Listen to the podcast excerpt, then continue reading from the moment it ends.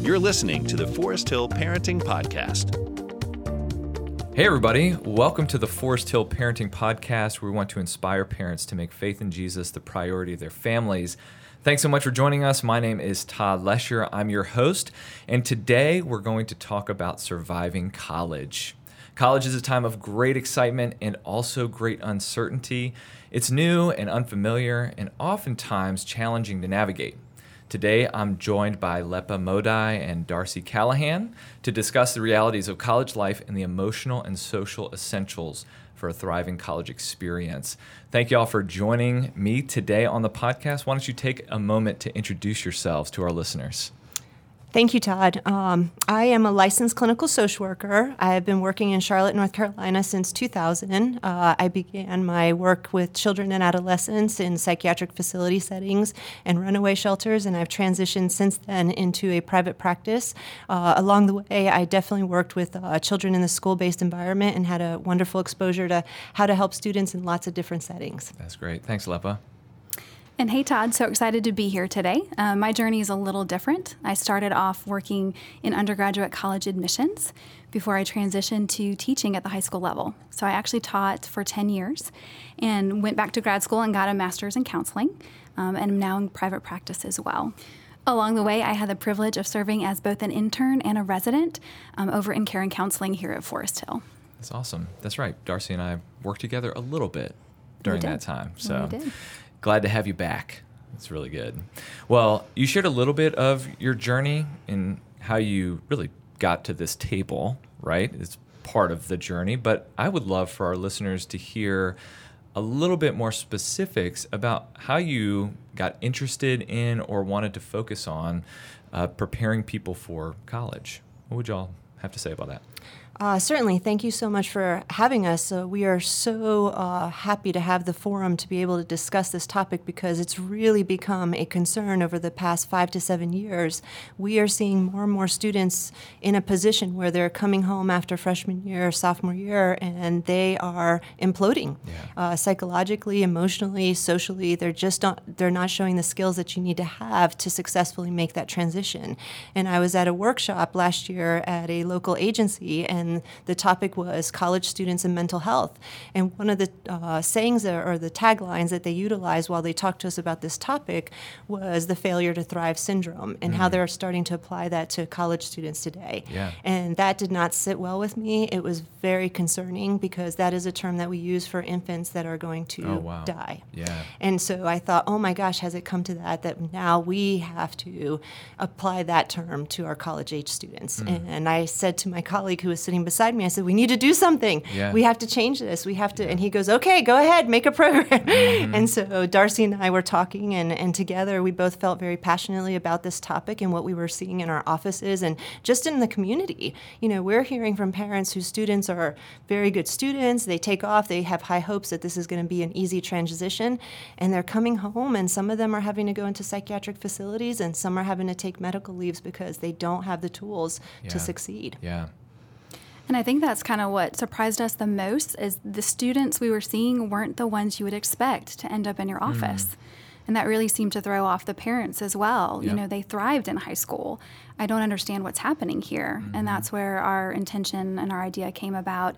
How do we be more proactive on yep. preparing students before they actually go? Yeah, and I love the idea that you are addressing the need to thrive right? And that failure to thrive syndrome, and they apply it to infants, that is so mind blowing mm-hmm. to hear it applied to college age people, which you know we would say are adults, right? Their brains aren't fully developed yet, but they're having difficulty thriving. And so when I think back to you know, my college experience, that was many many years ago. We're almost at the uh, 20 year mark at that point when I started college, but when I think about it, I'm like, man, we often limit college prep to financial planning, course selection, and dorm room decorations, right? It's so like, true. what kind of comforter do you want? And what kind, of, what kind of pillowcases do you want? And you're not thinking about, oh, mm-hmm. oh, how do you prep to thrive socially and emotionally? So, um, how has this incomplete approach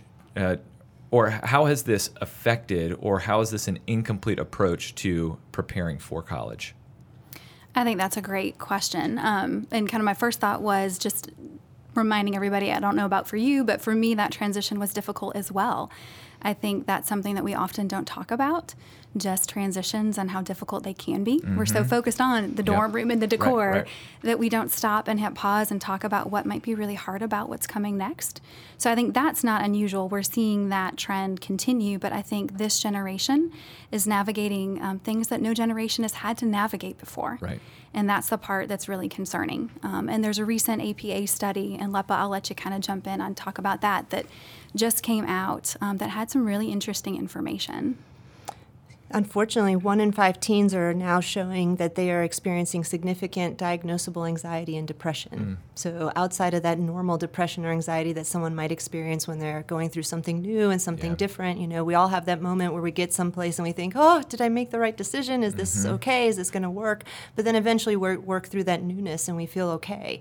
These kids are not jumping through that and making it through that phase of, you know, um, newness in a way that is helping them succeed. And, yeah. and it's very alarming. The suicide rates have increased uh, in this age group. It's the second leading cause uh, that we've been reading about. We did a ton of research uh, in developing, you know, a program that we thought would be more proactive in addressing the things that you can't expect that nobody talks about. Yeah. You know, let's talk about that loneliness that you're going to have. It's an existential loneliness right, that everyone's right. going to feel when they get on campus. And, and if somebody had told me that, I don't think it would have been as difficult to transition into school. Mm-hmm. I would have known, like, okay, this is normal. Let me find my people, my places, and let me coordinate something so that I can establish my own routine and schedule so that I can feel good until I find those people that I can feel most comfortable with. Yeah, yeah. So, our approach to college many years ago they've got to be reevaluated in how we mm-hmm. approach college today, whether it's based on these stats that we hear or about just the culture that we live in. And so I imagine that it does not begin the summer before college starts. And so, how can parents of middle schoolers and high schoolers begin preparing their sons and daughters for the realities of the real world now so that when they get to college, they'll have some tools and confidence for surviving college? Wonderful, wonderful question. And and Darcy and I talk about this quite a lot. You know, it's the simple things. Let's talk about chores and, mm. and things you can be responsible for. A lot of people say, "Oh, what can a you know six or ten year old be capable of doing?" There are some basics that you can make them responsible for that give them a sense of empowerment and yeah. help them feel competent. You know, uh, the advantage that I've had with working with so many different families over so many years is seeing what different families do to empower their children. Yeah. And you know, I have seen a 10 year old perfectly folded shirt and see another 10 year old go, How do you do that? Mm, and right, it's and right. it's so interesting and, and it's sometimes those little pieces that we have to start with when they're younger.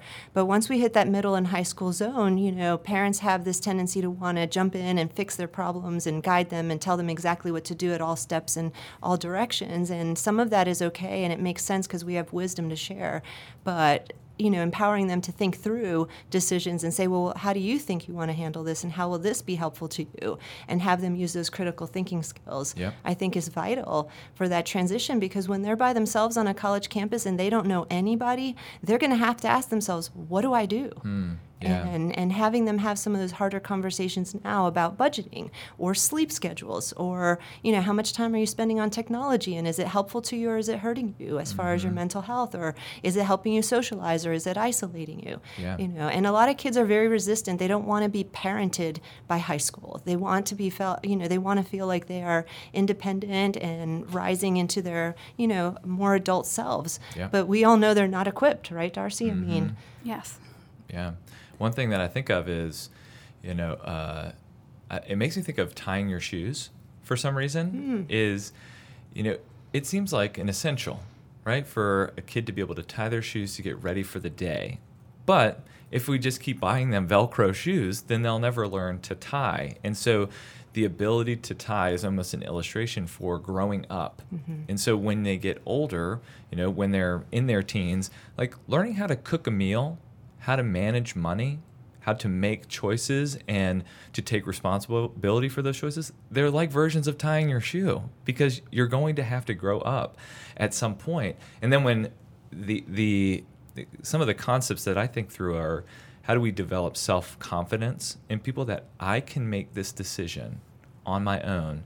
My parents or my caregivers or other people of influence, a coach, a teacher, a mentor, they instilled in me the fact that I am responsible for my life and I can do this. I'm able to do it, and there are people around me who are proud of me for whatever decision I make. So I think you're addressing kind of the essential, the building blocks of autonomy mm-hmm. for the future, uh, self efficacy for the future, be able to take action for your life instead of having to always go, Mom, Dad, what do I do? You know, but you want parents to be there in that way. And I think as a parent, I imagine there's that tension where you really want to empower your student or your mm-hmm. child, yep. but you also want to make sure that they know that you're there. Yep. And I love there's the concept of submarine parenting. I don't know if ah. either one of ah. y'all have heard of that, mm-hmm. but no, just the belief of okay, it kind of looks on the surface like you're not paying attention, like a mm. submarine's below mm-hmm. water. Mm-hmm but you are very aware and some of the things of that like you're backing off on purpose mm-hmm. you're encouraging your child to make his or her own decisions yeah. and supporting that you're also talking to them like an adult and with respect um, I think one thing that was so key too in this article I read was talking about modeling healthy behavior. Mm, right. How do I practice those things? Yep like self care, like disconnecting mm-hmm. from technology? How do I model yeah. um, those healthy behaviors yeah. as a way to help show my child what would be beneficial for him yeah. or her? I like that illustration. The mm-hmm. submarine parent, they're aware, but they're not always, you know, hovering around the helicopter parent mm-hmm. always up in their face about what they're not doing or what they are doing and but they're aware and when they need to get involved they will, and the submarine will show up. You know, yeah, that's, what I'm thinking. that's why it's got the periscope, right? Because you can oh, see what's radar, going on. you know, all those exactly. sort of things. And yep. I, I love that yep. analogy that's of good. you're yeah. you're aware, but you're you're in the background. Yeah. So just the idea to reiterate that uh, parents, you are preparing your child for adulthood, and that may include college. It may be career right out of college. It might be a gap year, but what you're doing for your elementary age child, for your middle schooler, for your high schooler, is giving them the building blocks for success in college, both kind of socially, emotionally, like you're talking about. So mm-hmm. But at the same time, we do have some parents listening. Oh, yeah, Lepa, go ahead. So I just wanted to add uh, for those of you that are listening, it's never, ever, ever too late. If you have a senior that's leaving in the next, you know, three or four months, it's still okay to have these conversations. You know, sit back and ask yourself, what would have helped me? Right. And be willing to be vulnerable to share some of those stories. Darcy and I talk a lot uh, in the group that we currently have about some of our experiences and, and missteps. And, you know, we've noticed that they really appreciate that because I think us, our society society pushes this ideal and we want everybody to feel like they have to do everything right. And sometimes just saying, hey, when I got to campus, I didn't like it. And here's what I didn't like. And this is how I handled it and what I did. And I think that story has more power than if I'm dictating to you and telling mm-hmm. you what I mm-hmm. think you need to do. Mm-hmm. And so we really want to encourage parents that, A, it's never too late. Have those, you know, wonderful conversations. I think it's very interesting. I think it bonds us sometimes to share with our children those vulnerabilities that we went through. And it teaches them because I, I know with my own children, sometimes they'll come back and say, Well, mommy, remember when you said? And I think, Oh boy, what did I say? Mm, but then I think about what they're telling me in reverse, and, and it's so nice to see that that was what they absorbed. They absorbed mm-hmm. the lesson and they absorbed the, um, you know, problem solving or, or, or the conflict management that yeah. occurred in that. Yeah. And then it, you know, equalizes us in a way. I know we have to be as parents in sort of authoritative positioning at times, but then other times we need to see, show them that we're there to collaborate and assist and, and be supports that they can depend on. Yeah, absolutely. Like that submarine that's ready to uh-huh. throw a right. missile yep. or yep. come to the rescue. That's good. And uh, what you're saying there is that you know parenting never stops, mm-hmm. right? It's not like ooh. Uh, you cross the finish line of parenting when you send your kid off to college or their career. No, it's just a different form of parenting. You know, it's a different phase of parenting. And, you know, as you, parents, as you kind of think through your high school senior going off to college pretty soon. It's to keep in mind like how can I stay connected to provide that support. And a number of colleges provide parent days for you to go up and visit. Like that's really important. My parents made that a priority is they would show up at my college and they would visit from time to time. I'm like that it mattered to me because they're still invested in my life. I may not always be crazy about having my parents around. So, you know, have, you know, some boundaries there. But the idea of, you know, Uh, texting, I did not take many phone calls from my parents when I was in college. Sorry, mom and dad. But, but the idea of showing up because I think there's research out there that you know supports the fact that kids really do want their parents in their lives. You know, they don't want to totally have them out of there. So um, I appreciate you talking about for those parents do do have kids going into college really soon. Um, so there's a bunch of research out there, kind of shifting gears a little bit, that indicates that personal faith is discarded in college. Why is that? And what advice would you have for parents or the church to encourage faith through college? Well, I'm going to admit that I definitely polled some people on this question because I yeah. think it's a really complex one. Um, and kind of what we all came back to is I think that there are a lot of contributing factors going on into this. I think first and foremost, just developmentally, it's very appropriate um, at mm-hmm. this age stage, age and stage, yep. um, to pull away, mm-hmm. to really figure out who am I, and needing to separate a little from parents in order to do that. Yeah. So I think developmentally, very appropriate. That's what's going on. Um, I think another piece of that, and my husband phrased this so well. He said, "I'll be honest. You know, as a college student, the church's stance on a lot of things didn't mm. agree with what I wanted to sure, do. Right. And mm-hmm. there's that tension and that conflict there, mm-hmm. and the pressure I think too from peers and and their opinions and what they're valuing, kind of being what you value, and how all of that is very interconnected. Yeah. Um, I think another piece of that, and this is just kind of a little speculation on my part, is I think a lot of students haven't had the chance to own their faith yet. Right. Mm-hmm. You know, I go to church with my parents. Mm-hmm. I don't go to church where I feel called to worship. Yeah. Um, they just really haven't had a chance to develop that theological framework for themselves. Mm-hmm. So there's nothing to fall back on. Yeah. Um, and I think, too, just from the church's standpoint, I think it's hard uh, to connect with college students. And I think, and you look at local churches, you know K through 12 there's all this right, programming right. there's everything available and campus ministries do a great job but I just don't know if that's enough mm-hmm. to keep that point of connection yeah um, mm-hmm. so I know those are all just kind of rambling thoughts I'll let Lepa chime in but I think there's so many different things coming into play there's not a clear answer mm-hmm. into why this is happening sure, at this yeah. stage. right. Yeah, and I would agree with that. I think that there needs to be a little more openness and, and conversation. You know, I, I, think a lot of families feel very deeply connected to the faith that they're raised with and, and that they choose to follow. And it's only natural as a parent to want to say to your child, this is the way. And, and I think that is okay in some, you know, forms with certain children and their personalities, but then there's others that are a little more spirited or independent. Yeah. And I think it's okay to have healthy conversations. I've seen families that are more open minded and they'll say, okay, well, what are your beliefs and, and where do you stand with this? And how would this play into the values? Mm-hmm. You know, mm-hmm. how is this going to play into dating and relationships, into, you know, whether or not you branch into, you know, sexual activity, other things. And I think if we keep it as an all or nothing closed door process of you're either going to do what I tell you and this is the right way or you lose them. And I think there needs to be a gray. You know, in cognitive mm-hmm. therapy, we always talk about find the gray, find the middle. Yeah. Where's yeah. the balance between the two? And I've seen some wonderful parents over the years, you know, they'll say, listen, the church does not support this, but I'm going to tell you that I need you to be responsible about this. Mm, and yeah, so here's yeah. where we stand. And I would rather that you wait on certain things, but if you're going to do it, here's the safety protocols. Mm-hmm. And then empower your child to make the decision. And I can't tell you how many come home crying, going, You were right. Yeah, Mom, you were right. yep. So be yep. patient, parents. They will come yes, back. Right. And they will. And I, I find that the parents that open the door a little more to saying, Okay, this isn't where your heart is, but please know that this is where we stand and this is important to us and yep. it's part of our family. And we would like for you to follow, but if you choose not, we still love you and we will be here for you. Yes. And I think that's so important. And I don't think that message gets across. Do mm-hmm. you, Darcy? I mean, agree. I think that's the big thing. I love what you said about being patient. Mm-hmm. Just really knowing, okay, this is part of their journey yeah. and loving them where they're at in the midst of that. I mean, how how often did Jesus do that? Right. right? He right. loved people exactly mm-hmm. where they were at in that moment. Yeah.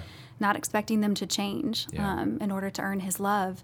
And I think the other piece of that too is just being curious, mm-hmm. just having those conversations where you're, well, what do you think about this? Yep. And if it doesn't line up with what you think, again not being defensive but really genuinely wanting to understand well well how did you reach that conclusion mm-hmm. like i really Mm-hmm. want to know you might have Yeah. something to teach me or Yeah. something for me to think about i think those conversations if your child is willing to go there can be really powerful Yeah. Mm-hmm. Yeah. and, bond you. Right, absolutely. And the thing that uh, encourages me is that if a if if your child starts to question or even abandon their faith, the hope is that they have parents who will not. Mm-hmm. And so they have parents who are patient, which is a fruit of the spirit. they are curious because they trust God, you know, and they just have to take a different role in their child's life and helping them grow into adulthood, into taking ownership of their own life and faith. And I love what you said about values is if values are the building blocks of your life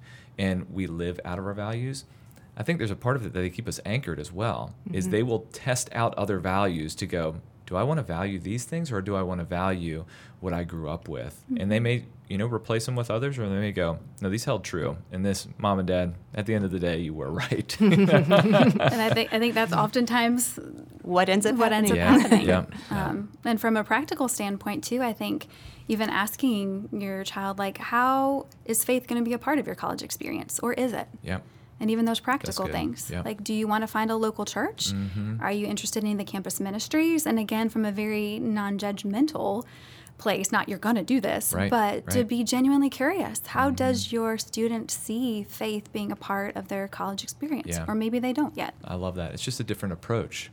Instead of you will, it's can I assist mm-hmm. you with this? Are you interested?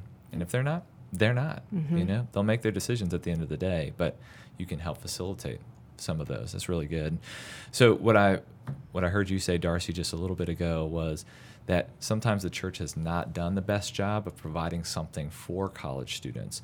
And I think that's because we just say, oh, you're an adult now. So you just integrate into the adult ministries that are provided. And so this is what I love about this conversation because you all have developed a program to strengthen high school and college students for the challenges that college life will throw their way.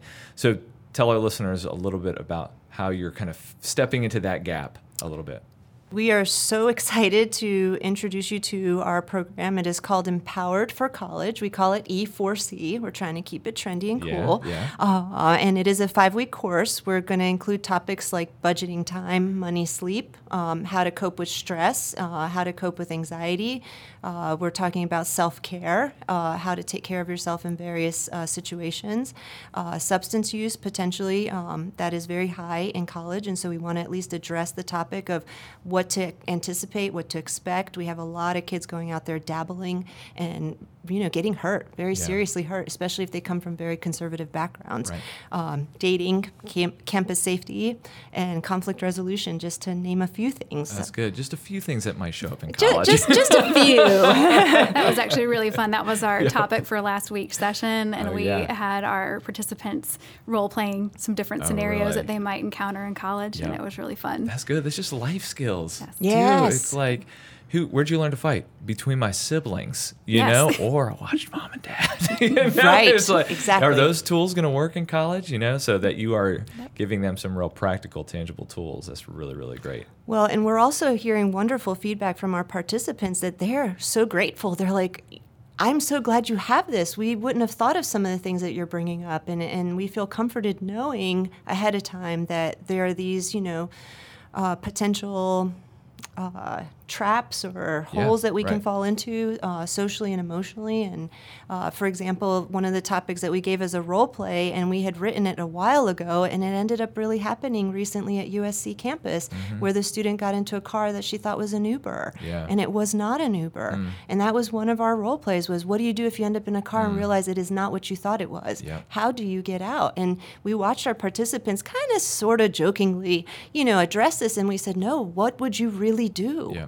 Yeah because that is a panic driving process and you have to be smart you have to be proactive you have to say wait a second who are you here to pick up where are you taking me because yeah. if you can't answer those questions i'm not getting in your car yeah. and i feel grateful that we were even able to just cover that mm. if that's all we helped you with then i feel really good about that yeah, but we yeah. have so much more don't we yes. yeah you do yeah that's really good so in your mind what does a successful or thriving college experience look like to you I feel like I have too many notes on this question, so I'll Go of for keep it. short. it. Um, but I kind of wanted to start off just where why we even call this program "Empowered for College."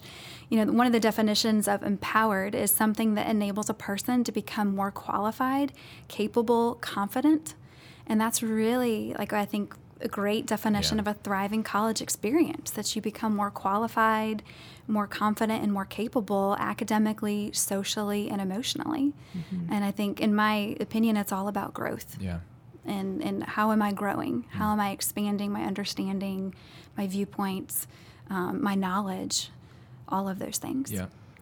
And when I think of a student that is thriving, I think of someone who is willing to ask for help, someone who doesn't feel trapped or stuck, you know, someone who is willing to reach out and say, hey, this isn't working for me, so what are my options? Too many kids, especially the ones that sadly do, you know, end in a suicide, felt like they had no way mm, out. right. And what I want is for every student, whether they come to our program or not, whether you parents can just talk to your own child about this, is to tell them no matter what you're facing, talk to us. You know, my nephew was at a campus recently and he was, you know, working through some stuff and just couldn't reach out to his parents, didn't feel like he could share. And so thankfully he reached out to me and I said, Oh, absolutely. This is something that we can talk to them about. You can talk to them about. And they did. They came up with a solution and it made them feel so much better. good. And I think that feeling of being alone and, you know, yes, adulting is a personal responsibility, but we all know as adults, we have our community, we have our Yeah. supports, our people. And the key is to know what is a good support. I think when you go to college, it's really easy to get caught up in the excitement and the fun and think that people are your friends and they're looking out for you. And maybe they are. Maybe these end up being lifelong friendships. But then mm-hmm. again, maybe they're not. Yep. And when you find yourself stuck in that place, to me, a thriving student knows to go to the professor and say, hey, I don't know what you're talking about in this class, and I'm really struggling. What do I mm-hmm. do? Yeah. Yeah. And so things like that, we just want them to feel like they can have that voice and not feel alone. Yeah, I love it. We one of the phrases that we use at Forest Hill is to widen the circle, Mm-hmm. and so is to widen the circle of influence around you with people that you can turn to and trust. And so what you're saying, the parents of those people, you know, a pastor or a coach, teacher, but even what you're offering through this program is an attempt to widen the circle, both Mm-hmm. of peers but also professionals, in that way to say, hey, we're in your corner we're here for you and we're going to help coach you through this. And th- i keep thinking of the tv show survivor. College does not have to be that experience. We just get dropped into an island and it's like all right got to make it through the challenges Yep. here and good luck. We'll see if you uh, get a sunburn or if you you know Right. If you got to make food, clothes out of palm branches. But Yeah. you're saying hey you can still thrive in college. Yeah you're going to have to survive you know through some of the challenges that you face but you can get to the point of thriving with some of these tools that you're providing because i can only think of two off the top of my head ways that we prepare people for things. It's we practice sports or performance and to drive but do we practice for college no No, well, academically, we're really sure. focused on the academic performance, but I think we're missing the missing social and emotional things that you're talking about Exactly. right we, That that's the biggest piece we see missing, and it seems like uh, uh, one study recently showed that 26 and younger is the group that is showing the highest and quickest rate of these depression and anxiety occurrences. Yeah. But anyone 26 years old and higher is not. And so we have to ask ourselves what has changed here and how are we addressing it? Because listen, when I was in school, yes, you put your nose to the grind, you work hard, you study, you perform, and you get into school and you're ready. But there was something else that we were doing that addressed the social and emotional stuff that maybe we have to do in a different way now. Mm-hmm. And so, parents, even if you don't come to our program, we encourage you, please sit down with your child and check in with them and see how they feel like they're coping with the different things that they're facing. You know, how are they handling their stress levels? Are they smiling and telling you everything's fine and deep down they're feeling that they're Yeah. not doing a great job at all and that they're very, very scared? Mm. I think to have those authentic, very personal, vulnerable conversations now will give you so much insight. And I'm sure you're scared too to send your child off and hope that they're going to figure this out. And that's why you want to leave that lifeline open. Yeah. Uh, leave them connected to you and tell them, say, if you don't want to call me, have one other person that we all trust that you will call, Yeah. uh, just like my nephew was able to do. It wouldn't hurt for parents to get counseling while their kids are going through college as well. Oh, that's- so we've got on our two, list. you know, uh, skilled professionals right here available for That's, that. that's a transition for parents as well. And, and Lepa, I love what you said Yeah. just about kind of embracing this opportunity while your children still are, are at home. Mm-hmm. Yeah, to help them with these things. And even when they go away, you can still be available and remind them that there are other people, life Yeah. group leaders, That's right. family members, other mentors, that they do have other people available who Mm-hmm. Yeah. want to walk with them. yeah. Help them this. think through scenarios, situations, and the people that they can go to. Yes. Just to prepare. So I'm I'm really excited about your program. How can parents connect with you all and find out more about E4C? Well, probably the easiest way is just to go to our website, which is e4c.me, and that's e the number four c dot me. We also recently started a Facebook page, so we don't have a ton of followers. So please feel Come on, free be to some of get the on first there. ones. You Yes, know, charter please. like it, followers. you can That'd be share great. it, all that stuff. So that those would probably be the two quickest ways to get in touch with us. Okay, that's great. Any final advice or encouragement for our parents as we wrap this up? Take a deep breath, parents. It's going to be all right. Yes, Yes. And, and enjoy it as much as you can. Um, and also remember it's a transition for you as well. Yep. And keeping that in mind, you might need to practice a little more self care. Yeah. Absolutely. Yep. Well, awesome. Thank you all for being on this podcast and sharing about Empowered for College. Let me say a prayer. Heavenly Father, uh, we thank you for this time and we pray for our parents as they start to make the transition with their kids into college. And we pray for their kids who will make that transition, whether it's to college or to career, whatever it may be. And we pray that you would give them the tools, those social and emotional tools, but also the spiritual tools, if that's what they choose for their life, that they would have people who surround them in college and that, that they would have the personal confidence and awareness to make these decisions on their own, that they can do this, that they can thrive in college. And we pray that blessing over our future college kids. And it's in your name we pray. Amen. Parent on parents, you got this. Thanks for joining us for the Forest Hill Parenting Podcast, where we want to inspire parents to make faith in Jesus the priority in their families. If you enjoyed this episode, we'd love it if you showed your support by sharing, subscribing, and rating this podcast on iTunes. To watch our services live or find the campus nearest you, visit foresthill.org.